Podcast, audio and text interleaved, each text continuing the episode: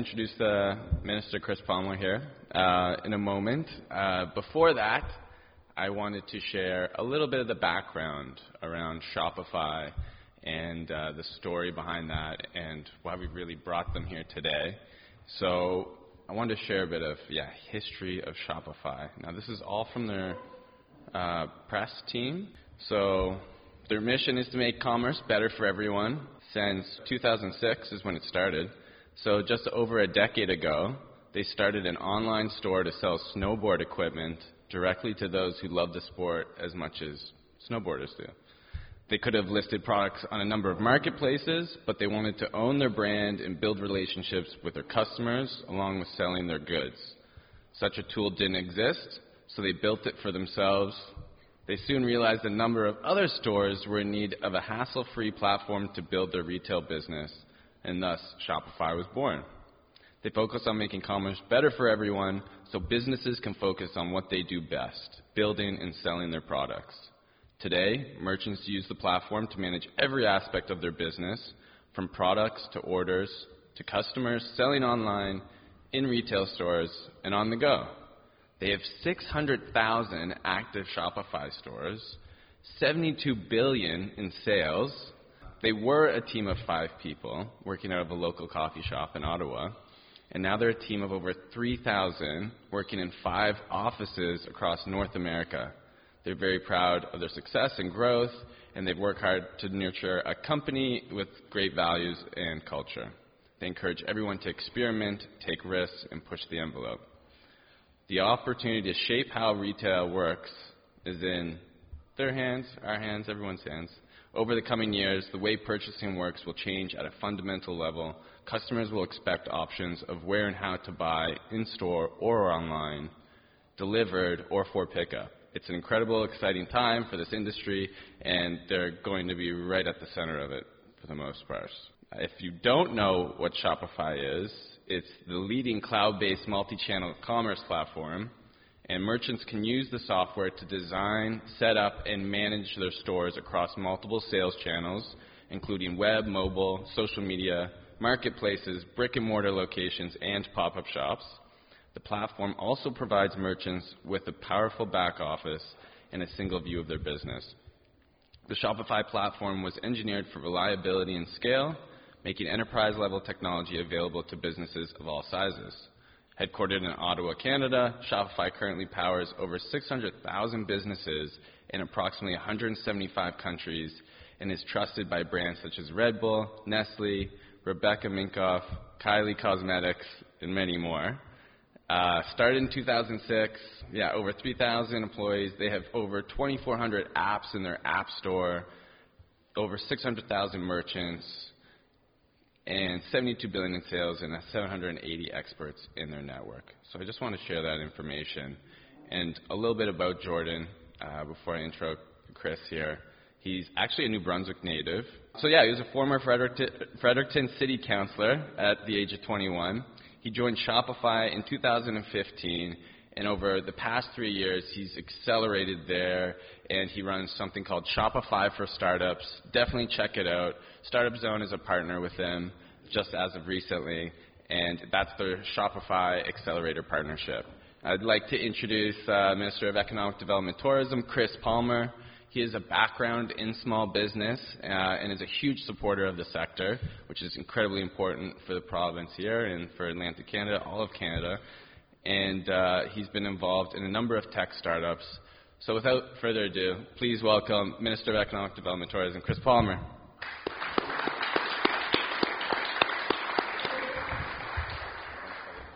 Thank you very much, and good afternoon, everyone. I hope everyone's been enjoying themselves. It seems like everything I've been seeing on social media, it seems like it's a worthwhile event, and people seem to be having a lot of fun here as well, which is great. So it's a special time for emerging entrepreneurs in Prince Edward Island. Our economy is as strong as it's ever been. And with a strong economy comes opportunity. Young and emerging innovators and business people are in a better position to succeed today than at any other time in our province's history. For one, their entrepreneurial spirit has never been greater. And all over the island, new businesses are stepping up to meet demands for new and innovative products and services and to provide existing goods into underserved markets. A few great examples can be found here in our brewing industry. There's never been greater demand for high quality craft beer. In the last five years, three new craft breweries have opened on PEI, and two of them in rural PEI. Just down the road from here at Upstreet Brewery, owner Mitch Cobb was recently recognized as one of the top 50 CEOs by Atlantic Business Magazine and received the President's Award from the Charlottetown Chamber of Commerce, all inside three years of operation. That's incredible work and a sure sign Upstreet has tapped into an underserved market with a quality product. The thing is, we want to grow more Mitch Cobbs in our province. We just need to put people in a position to make their idea into reality.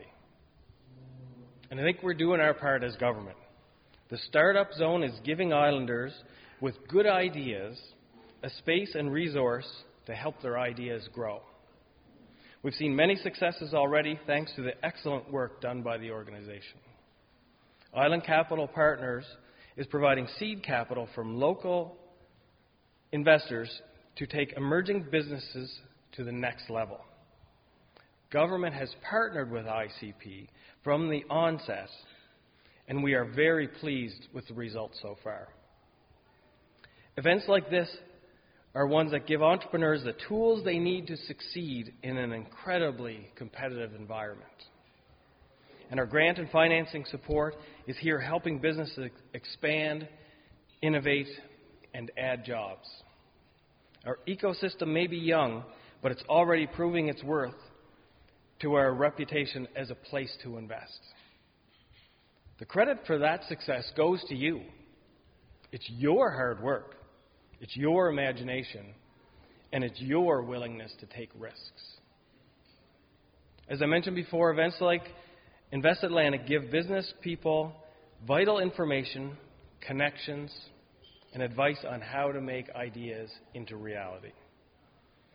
Today's keynote speaker is no stranger to the subject.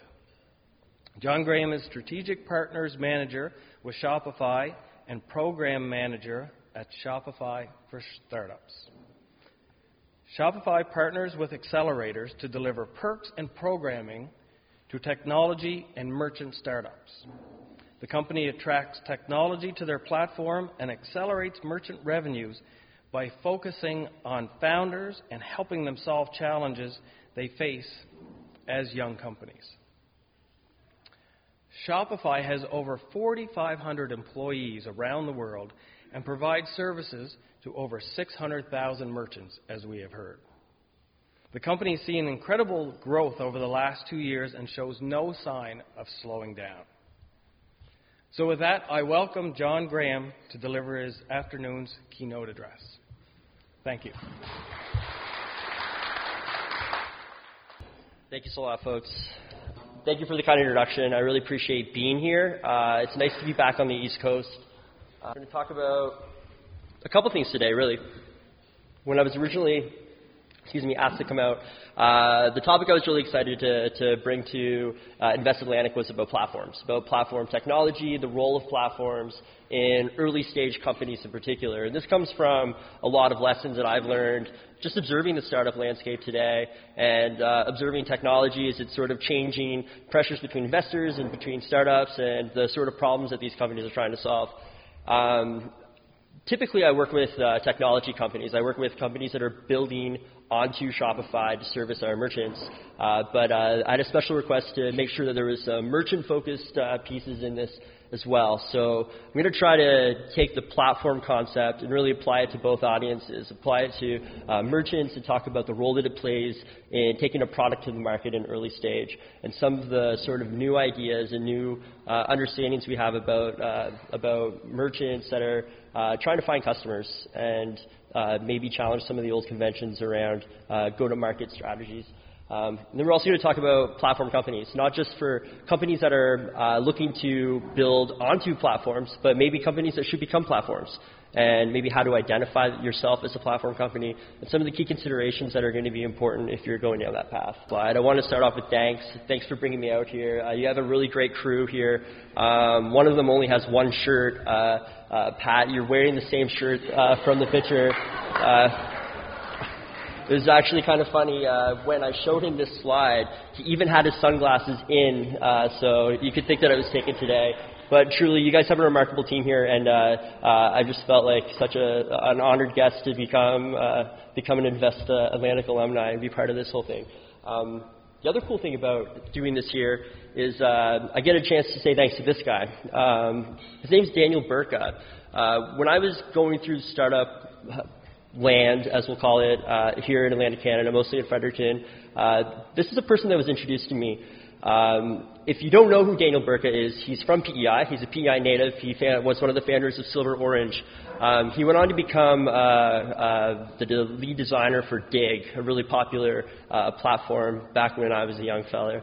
Um, and then uh, he ended up joining forces with Kevin Rose, to form Milk. He was a co-founder of Milk, and uh, most recently he's a design partner at Google Ventures. So right here from PEI, you guys are you guys have always been creating incredible talent that's gone out into the world and been servicing startups uh, like me from New Brunswick. So this is a cool chance for me to come back and pay PEI for what you guys have been doing for a long time.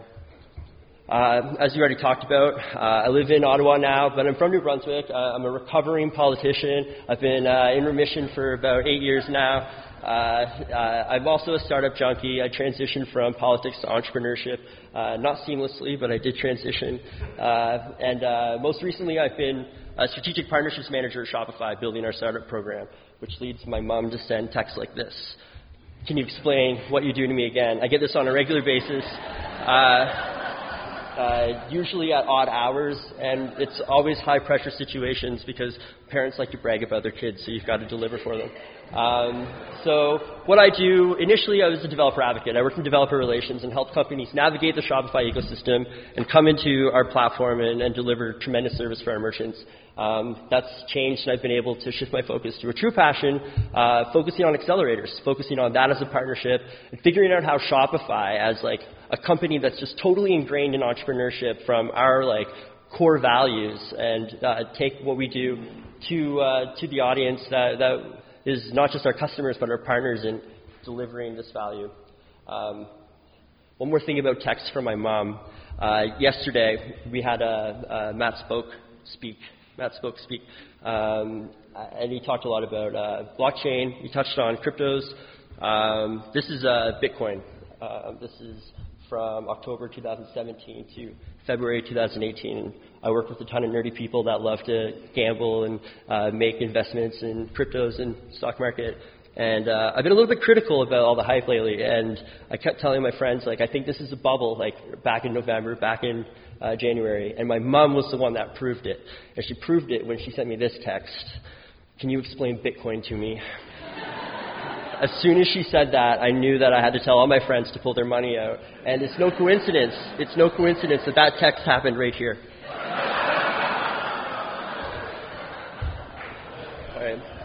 So if you ever need uh, cryptocurrency advice, just uh, I'll give my mom's number out after, I guess.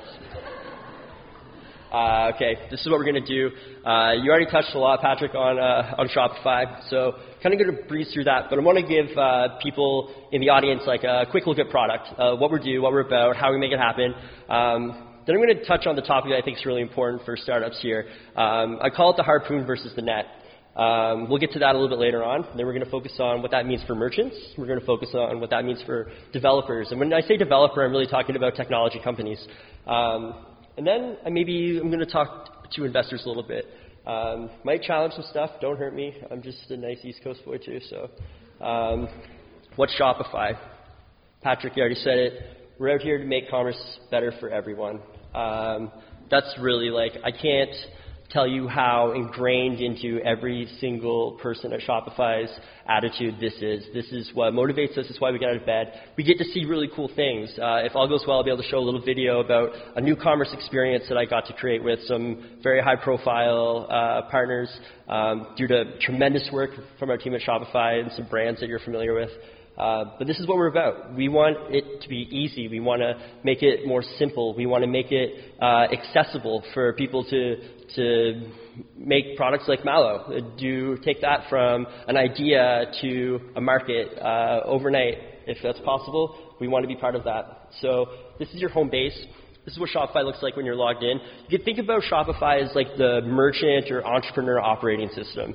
Um, this is your dashboard where you can dig in and, and figure out exactly what, uh, what happened while you were away. Uh, we find that a lot of our merchants, this is the first thing they check. They're not checking email, they're not checking Instagram, they're checking their Shopify app when they wake up in the morning. And it's often one of the last things that they uh, check it, uh, in the evening, which is pretty cool to think that we are that sort of ingrained in, in their behavior. Um, uh, with Shopify, uh, obviously, products and collections are massively important. So we wanted to make it really easy for you to create a product, list your products, understand your products. This is everything from uh, your pricing. Uh, we want you to be able to have variants. We want you to be able to make sure that the product diversity uh, reflects what you're trying to sell. And we want it to look beautiful. So we give you lots of op- options to, to package it properly. Um, uh, collections, it's like a meta layer above that. This is the idea of how you group products together. If you're in fashion, this might be your spring summer line. Um, if you're mallow, this might be beverages or tea. Dry, dried goods, is that what we call that? So a little bit about Mallow. Uh, I think this is a really cool company. Um, they, uh, I think the catchphrase is um, uh, to help you out when you reach unintended heights. Alleviation, yeah. So I wanted to, I was joking, I said, like, if we had an edible and it was legal, then uh, maybe we could test. Uh, I told people last night that maybe I should have it about an hour before the keynote and chug some mallow and see how it goes. But they didn't, they didn't go for it. Uh, it's, all right, groovy. um, but um, yeah, collections, uh, that's all about how you organize your products and make it really easy for you to do cool things with them and segment them throughout different parts of your shop um, so that customers can find what they look for uh, as soon as they want to find it. Themes, design matters. Everybody wants to have a beautiful looking store. That's why we put a lot of effort into uh, creating our own uh, uh, our own language with Liquid, making sure that people are able to uh, customize them as they wish with a, a, sort of visual editor, but also make the code accessible for people to tweak that if they have an elevated game. This is really the start of where our partners uh, come into play here. We have a theme store as well where we sell an insane number of themes to merchants. Um, partners have built entire businesses on creating these themes, having them published, making them compatible with uh, the Shopify backend. Um, they're pretty beautiful. Um, big showcase ones. This one's called Startup. I really like it a lot. It's like a single product page if you're just selling a single product. Original, right? Uh, pages, uh, going deep on this, like you have the ability to flesh out the non sort of commerce components of your business. Uh, we're going to talk a little bit later about how brand is so important uh, now. And uh, in the early stages, it's just as important as the later stages um, you really need to build that connection with your customer. And this is how you are able to create that story, build that narrative throughout the entire uh, web presence that you've created. Um, this is about shipping. This is about taxes. This is the stuff that's really complex if you're just getting started. We wanted to distill it down into something that's just massively simple. Um, we don't need you to research shipping rates. We can pull them real time via uh, the APIs provided by Canada Post uh, by UPS, uh, USPS. We have partnerships with these companies, so you can create an order and then just print a label, attach it to your box. Let's make commerce really simple for everybody. Everybody loves taxes. Uh, we also take care of taxes for you. So just set it up, automate it, nice and nice and clean to go. Now, order management. This is uh, this is some good stuff order management can really, really quickly become an overwhelming part of your business, uh, especially if you're starting to get traction. You've got orders going out everywhere. You've got different uh, average order values. You've got different products. You've got different destinations, different packages. Um, we let you organize your orders exactly how you want. So you've got order tags. You can move these things seamlessly between different uh, fulfillment patterns. You can have them uh, fulfilled by third parties if you wanted to engage a warehouse or a dropshipping company to take care of it. Um, you have the ability to create orders manually and send them out to customers to uh, have them complete payment, or uh, just through the same method, you can have merchants or have customers complete orders on your website, and then uh, they all come to the same place uh, the option of capturing payment automatically, option of maybe want to check and see if it's a fraudulent order. So uh, we give you a lot of control, but we don't give you a ton of headaches. So point of sale, this is where Shopify really starts to branch out. Point of sale is really our foray into the IRL world of commerce. Um, we were an online store for a long time. That's what sort of Shopify was identified as. I talked to a lot of companies. They're like, Shopify, kind of like Squarespace, kind of like whatever. They had no idea that we're doing in real life sales. We've got um, a really, really sexy card reader.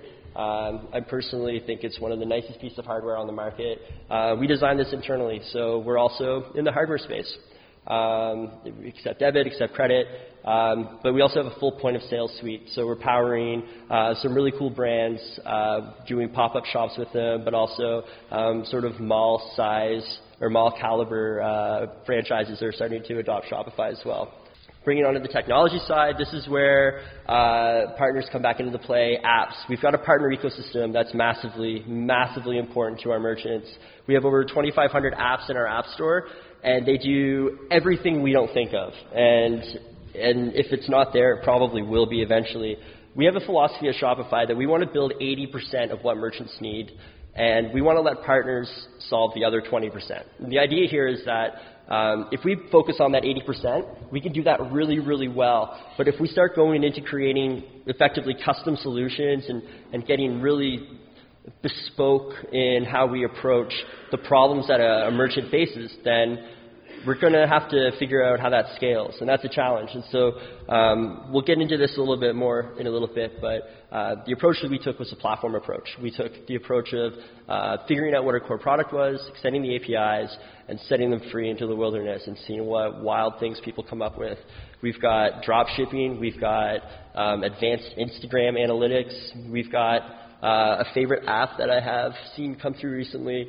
It's uh, this is real. There's an app that lets you order pizza for your customers as a loyalty thing. So if you have a customer, you can click a button in your admin and it'll deliver a pizza as a thank you. This is a real app that merchants use. So I don't know, like if you could think of it, there's probably a role for it on the App Store. Um, uh, you can search the the apps based on category.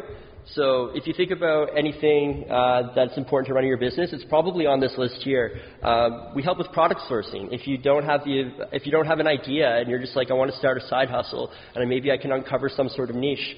Um, product sourcing. Connect with manufacturers in North America, in Europe, in uh, Asia, and they'll effectively drop ship any order that you want directly to your customers without the need for you to ever hold inventory, um, which includes you prototyping and manufacturing all the way through to uh, sourcing products from other companies.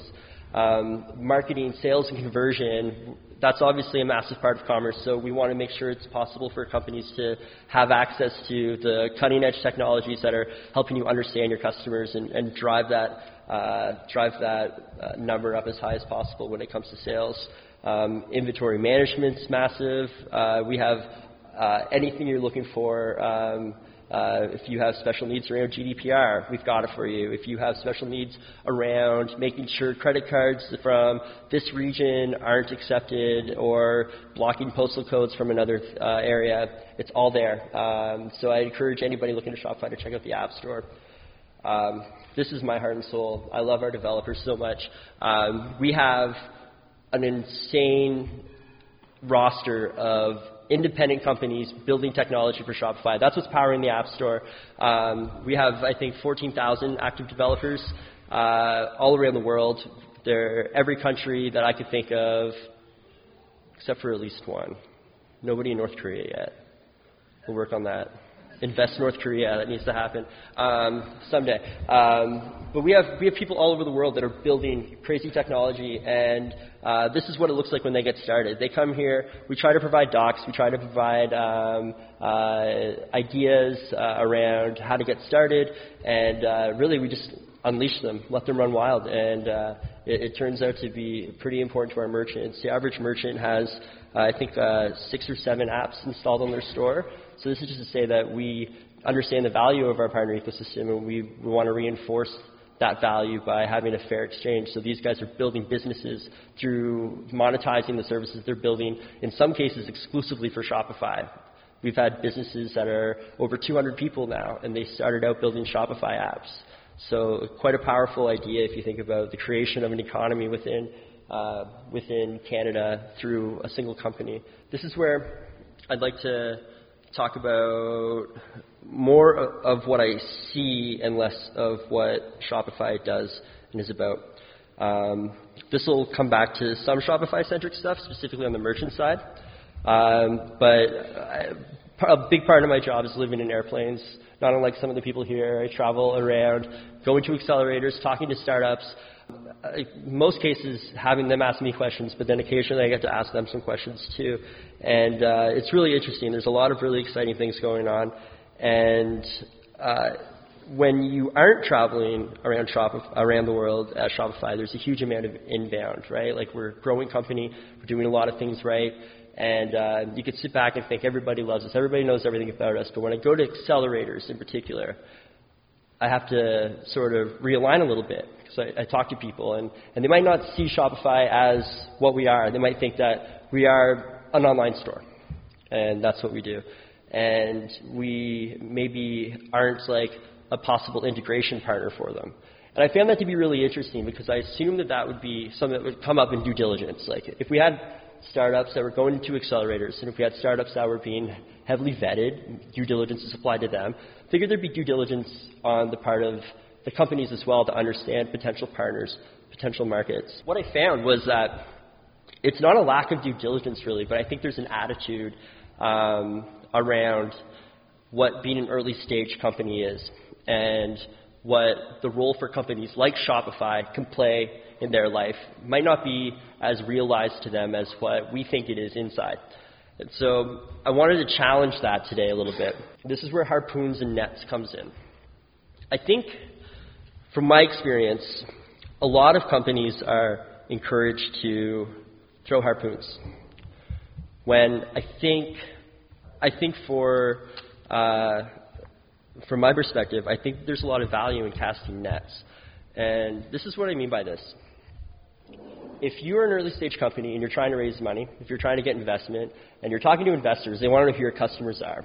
They want to know what their names are. They want to know what your relationship with is, uh, is with them. They want to know do they love that product? How are you working with them? What are you learning from them? And this is great. This is important. It's like investors need that uh, assurance of product market fit but I'm not totally convinced that that's the only way to achieve product market fit. It's an important one, but I think there's also something about approaching scale at early stage.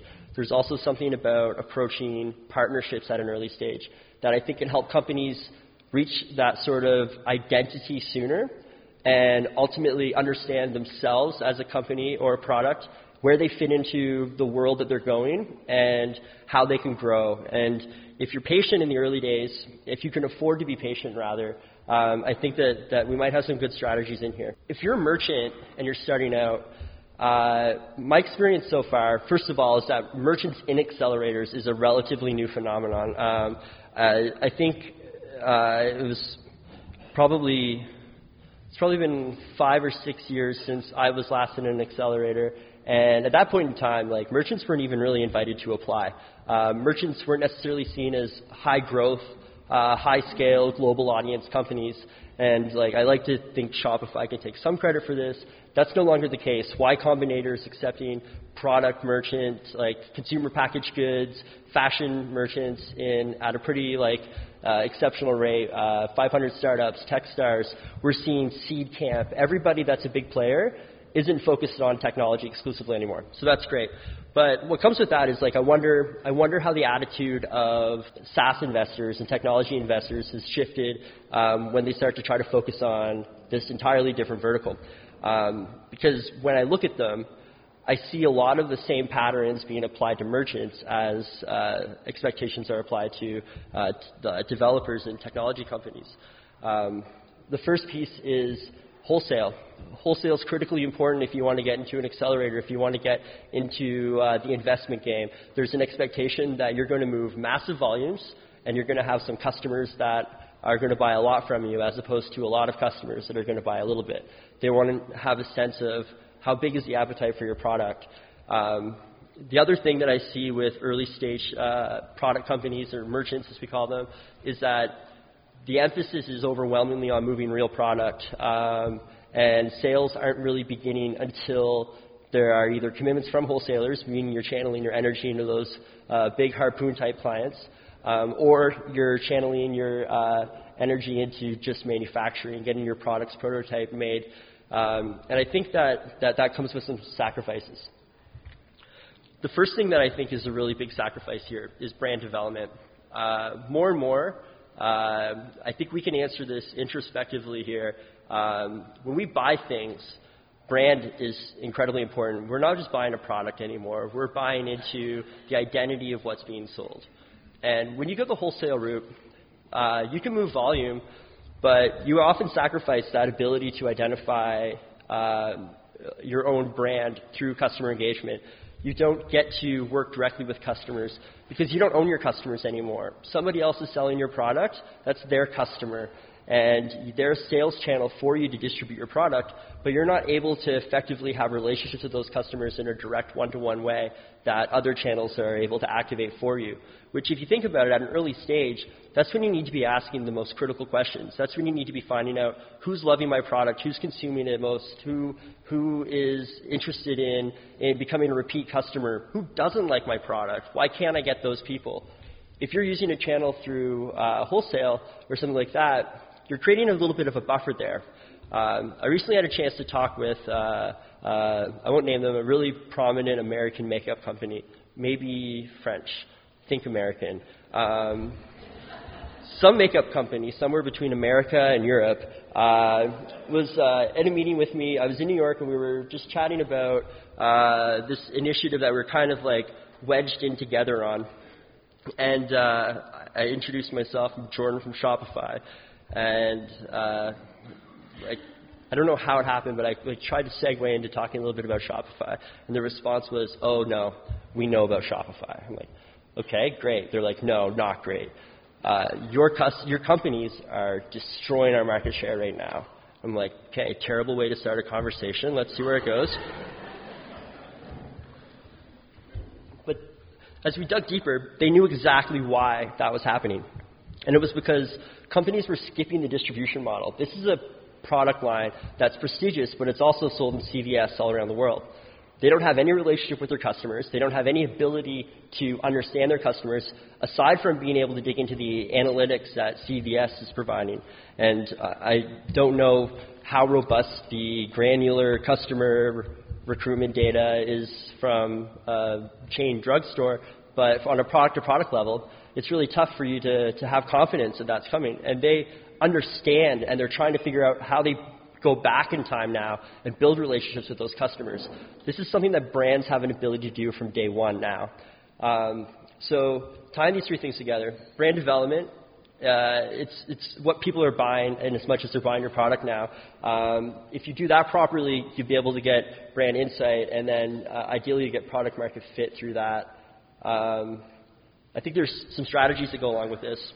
Um, the first one is manufacturing and uh, wholesale, like getting those big clients. Those aren't mutually exclusive things. Um, you can go after securing a client um, that you can uh, have as a distributor prior to uh, having your product manufactured. Same goes with consumers. Uh, we have tons of evidence of this. We have tons of successful companies that have started selling long before they ever had product. Um, because people, if you have a good story to tell, are going to be excited to support you at that stage as well. Um, two platforms that come to mind, uh, we'll touch on that in a minute. Uh, the other thing that I want to talk about in a second is omni-channel. This idea that the branded experience, it's one part who you are. It's also it's it's also a willingness to meet customers where they are. Um, and the last piece is just like be totally maniacal about your customers. Like just go crazy over them, uh, obsess over the fine details, ask every question you have. This is all about selling products you don't have yet. This is all about finding who your customers are. It's all about how do I take this idea that I have and some clever marketing with and see if there's some legs to this. Can I can I take this idea and turn it into something? And this is in my mind, this is better than investment. This is money that you get committed to you that's also customers. Uh, I've seen a lot of investors not use the software that they were provided um, or invested in, but this is this is the realness. Like this is what it's all about. You get customers, you get people you could talk to, you get people that are passionate about what you're passionate about. Um, it's not an opportunity to uh, walk past. Um, so yeah, check those out if you don't have products. If you're trying to sell wholesale, whatever, uh, try to sell before you have product. The other thing is this. Um, this is a little sort of representation of, of what customers are expecting today. They want to buy anywhere. They want you to meet them where they are because that's where commerce is happening now. That's, commerce isn't just bound to online stores and brick and mortar anymore. But for a lot of brands, they're still getting this. They're getting an inconsistent, disjoint buying experience. The cool thing about these sort of channels, Amazon, Instagram, um, your brick and mortar setup, your distribution channels uh, like uh, Facebook, is that they're all brand experience opportunities. They're places for you to engage people where they're most comfortable. You get a chance to uh, be the last thing a person thinks about before they go to bed. Uh, you get a chance because like I'm not checking my email then. I'm I'm like probably on Insta or Snap or doing something goofy with my friends. Um, I'm not like necessarily going through Amazon then, but I probably am at another point in time. So meet people where they are. Find people. Take your brand to them. You've got to really like embrace this idea of being a pioneer, a trailblazer with your own company, and go out and explore. Find your customers where they are. Don't sit back and wait for them to come to you. I think that's a very dangerous, dangerous move. Um, if you'd like to talk later about how Shopify enables all this, I'd be happy to share with you. Uh, the final part on the first thing was uh, about obsessing over your customers. Uh, our App Store, awesome technology. Uh, designed just to do that. If you've got emails, if you've got Instagram logins, if you've got existing customers, we can dig in. There's ways for you to engage those people, to extract really clever insights, uh, and, and find out things that you never knew uh, about your own company, which is a pretty powerful thing to have if you're willing to ask questions. Uh, a lot of startup founders don't like negative feedback. Seek negative feedback as often as you can. Seek any feedback. It's all valuable as long as you can distill it properly. Um, so this is just to say that there's tons of technology out there to make this all very simple for you. Um, so that's the harpoon and net thing on the uh, on the merchant side. On the developer side, uh, I don't think it's that different. Um, and it's been that way for a lot longer. Developers and technology companies aren't new to accelerators. Um, but I'm wondering if, if there needs to be like a subtle paradigm shift or a subtle change in, in how we move these companies forward and what we expect from them. We're still looking for big time clients. We still want to know who those first three or five customers that are buying into your product are. Um, and then the other thing that is often uh, sort of needs to be on the radar or the horizon of, of a, a tech company that's looking for these clients is how do we offer this big client a complete solution when big companies aren't necessarily experimental. They're adverse to tech that's going to fail or not do everything or be fragmented. So there's a pressure for complete solutions. And I think if you give into those pressures too much, I think these are the three things that you sacrifice that can be really, really helpful at an early stage. You sacrifice the ability to scale. That's so important. You got to plan for scale. Uh, it's okay to uh, not be ready to scale, but you've got to plan for scale.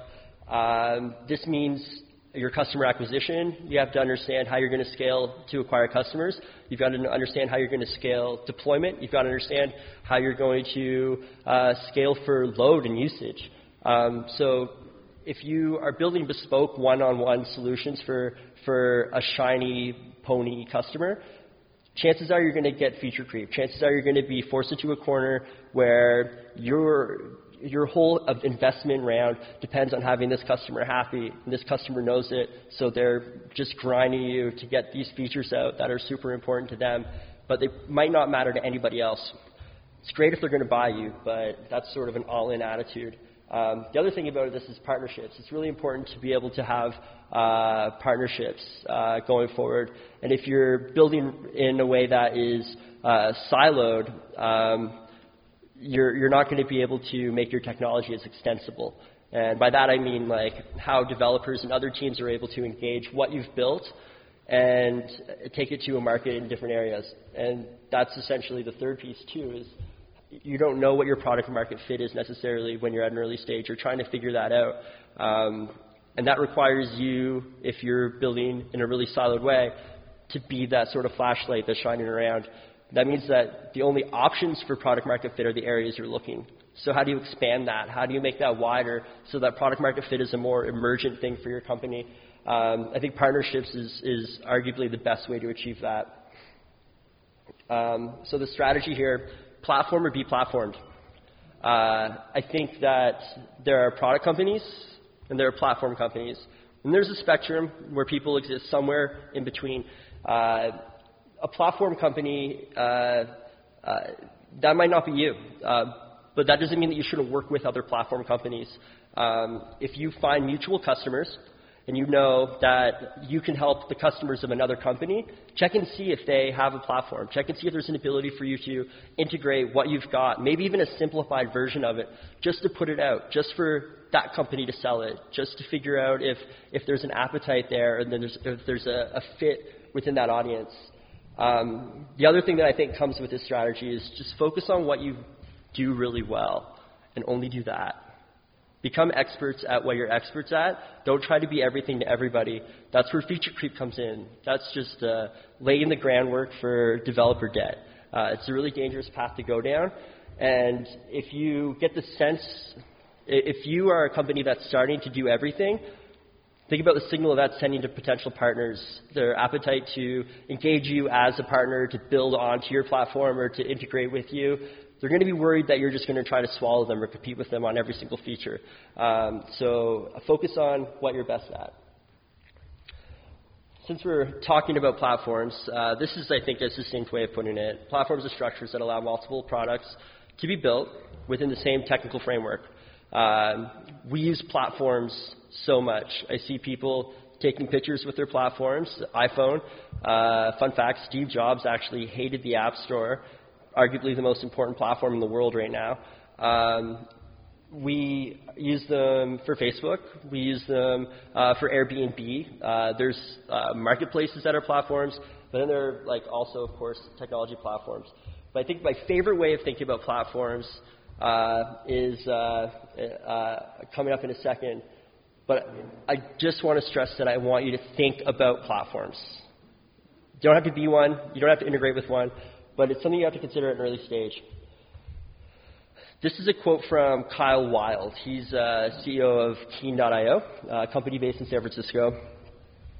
We were talking a while ago, and he was telling me about this Twitter rampage he went on uh, where he talked about uh, product companies uh, versus tech, uh, platform companies. And he said the product companies are like farms, and platform companies are like rainforests. Go on. Pretty interested in this. Um, and he said, Yeah, think about it. He's like, If you have a farm, what do you do? You fence it off, you sandbox it. If there's something that you didn't plant in the farm, it's a weed, you get rid of it. Uh, you have a certain expectation of what people are going to do with whatever that farm grows, uh, which is like user behavior, trained user behavior. Uh, but rainforests are totally opposite. They thrive on chaos. It's a mix of people, mix of ideas, trying to figure out the best way to make use of, of what it is around them. If something grows that you didn't expect there, it's a medicine potentially, or a new flower. Um, there's no like gate to get into the rainforest or to participate in that sort of biodiversity. Um, more like concretely, like if we think about product market fit from a product company, it's very pursued. Like you're going after, you're hunting out, trying to find that. But with a platform company or going through a platform, it's more of an emergent thing uh, product market fit is still effort, but it more or less reveals to you because you exposed yourself to the opportunity of, of, of that product market fit emerging. Um, product companies really depend on predictability. Um, uh, investors depend on predictability to some extent. Uh, this is what makes it challenging for platforms to uh, raise money sometimes because they thrive on chaos. Um, they thrive on the creation of the ecosystem around them. Um, and then uh, uh, I think one of the other probably most important things about product companies and platforms is that in a platform company, you've got an entire community innovating for you. You've got people that are monetizing their services to make your product better, whereas in, a, in a product company, you're, a, uh, you're depending on internal innovation in order to drive that, which means that you've got to be constantly rethinking everything, and depending on the depending on your appetite for investment, you've got to be re-upping how much money you're spending on R&D um, and have a lot of confidence that you've got the right answer. What if you do want to build a platform? I think there are just a couple things that uh, apply to all platforms, and every platform does have its differences. But I think one of the first things you need to look at is uh, what does a fair exchange of value look like? Uh, what's the relationship between you and the people that are building your uh, technology onto your platform? Um, if you're uh, if you're the person building the platform, you got to make sure that your developer tools are accessible and attractive to work with. Don't be coding in super obscure languages unless that's absolutely necessary. Um, JS is perfectly fine. Um, uh, make your APIs coherent. Use good naming conventions. Um, and then I think this is a uh, an important one to slide in is protect your own product. If you're going to open up an ecosystem and you're going to share your customers with people, have a damn good identity. Understand what you are doing um, at your absolute core. It might not be your value offering, but it's the thing that you can't have people replace you on in order for you to retain that customer. Um, that can be harder uh, than it sounds uh, to identify, but it's an important part of that process. Um, and your customers are a good audience for you to talk to to figure that out. Benefits of this, you've got better product focus. You're not focusing on being everything to everybody. Uh, you're able to really dig in and think about what it is that you offer. Um, your acceleration curve is going to, uh, or your innovation curve is going to accelerate because you've got an entire world building for you if you've made it attractive enough. Um, and ideally, you're going to improve your own internal workflow. One of the things about platform companies is that platforms work internally too. You're able to modularize new technology and plug and play. And when you need to refactor something or uh, deploy a replacement of existing tech, it's removing and plugging in instead of shutting down, rebuilding, and building back up. It's, it's much more simple. So your ability to address future support debt changes drastically. If you're finding a platform, just try to figure out where your customers live. Who's, what, are the, what are the technologies that are used by customers that you have or that you want to go after? Um, look for the terms of service. Make sure that they're favorable for you uh, to engage that platform. Um, and understand the mothership's roadmap. Make sure that if you're going to go all in on a platform, that you're not building something on their technical roadmap that they're going to displace down the road. Um, that can also be a bit hard. Depends on the relationship you have with that uh, platform company. Uh, finding a platform, uh, the benefits of this, your customer acquisition costs go down to the floor. Uh, you are on a website where people are able to come in, they're able to check you out, evaluate how you fit in their business, and ideally one click install um, if it's set up really properly. Um, this, does, this means that you can uh, focus your sales uh, efforts on different places and really enjoy being like diverse in your approach. Um, your workflows will be more tightly knit within how customers expect to use your product as it interacts with other products. Um, and then uh, I think that there's a possible ROI from the partnership as um, if you do a good job, partners will advocate on your behalf and say, hey, we want to be your uh, service provider, and we can't do this thing, but we have this company here in our in our portfolio that does, and we'd love for them to come on as well. Um, it's something that's not uncommon with Shopify. We've made a lot of companies successful because they solve important problems to us. Investors. I don't have answers for you because I'm not an investor. Uh, uh, maybe someday, but I just want to like I just want to encourage just like some ways to think about uh, evaluating companies that, that may or may not have platform-esque potential, whether they're a merchant and their customer base is direct to consumer, or whether they're a technology company and they may have a fit for a platform or uh, may be a platform themselves. I think, I think that there's, uh, it would be really helpful for, for me selfishly if I went to accelerators and their investors were encouraging companies to push for scale and diversity, to consider scale at the earlier stages, and consider how um, their technology is extensible, but are also looking for ways to leverage the extensibility of other platforms for customer acquisition. The other thing that I think is important is uh, ask platform questions. Talk about platforms with your companies. Um, make sure that they're thinking about trying to find these partners and trying to figure out where their quickest paths to uh, growth are. Um, and then uh, one thing that I would love to see is uh, anti-fragility in the long term become a priority uh, as a feature for companies, um, as opposed to easy, quick wins that you can knock out.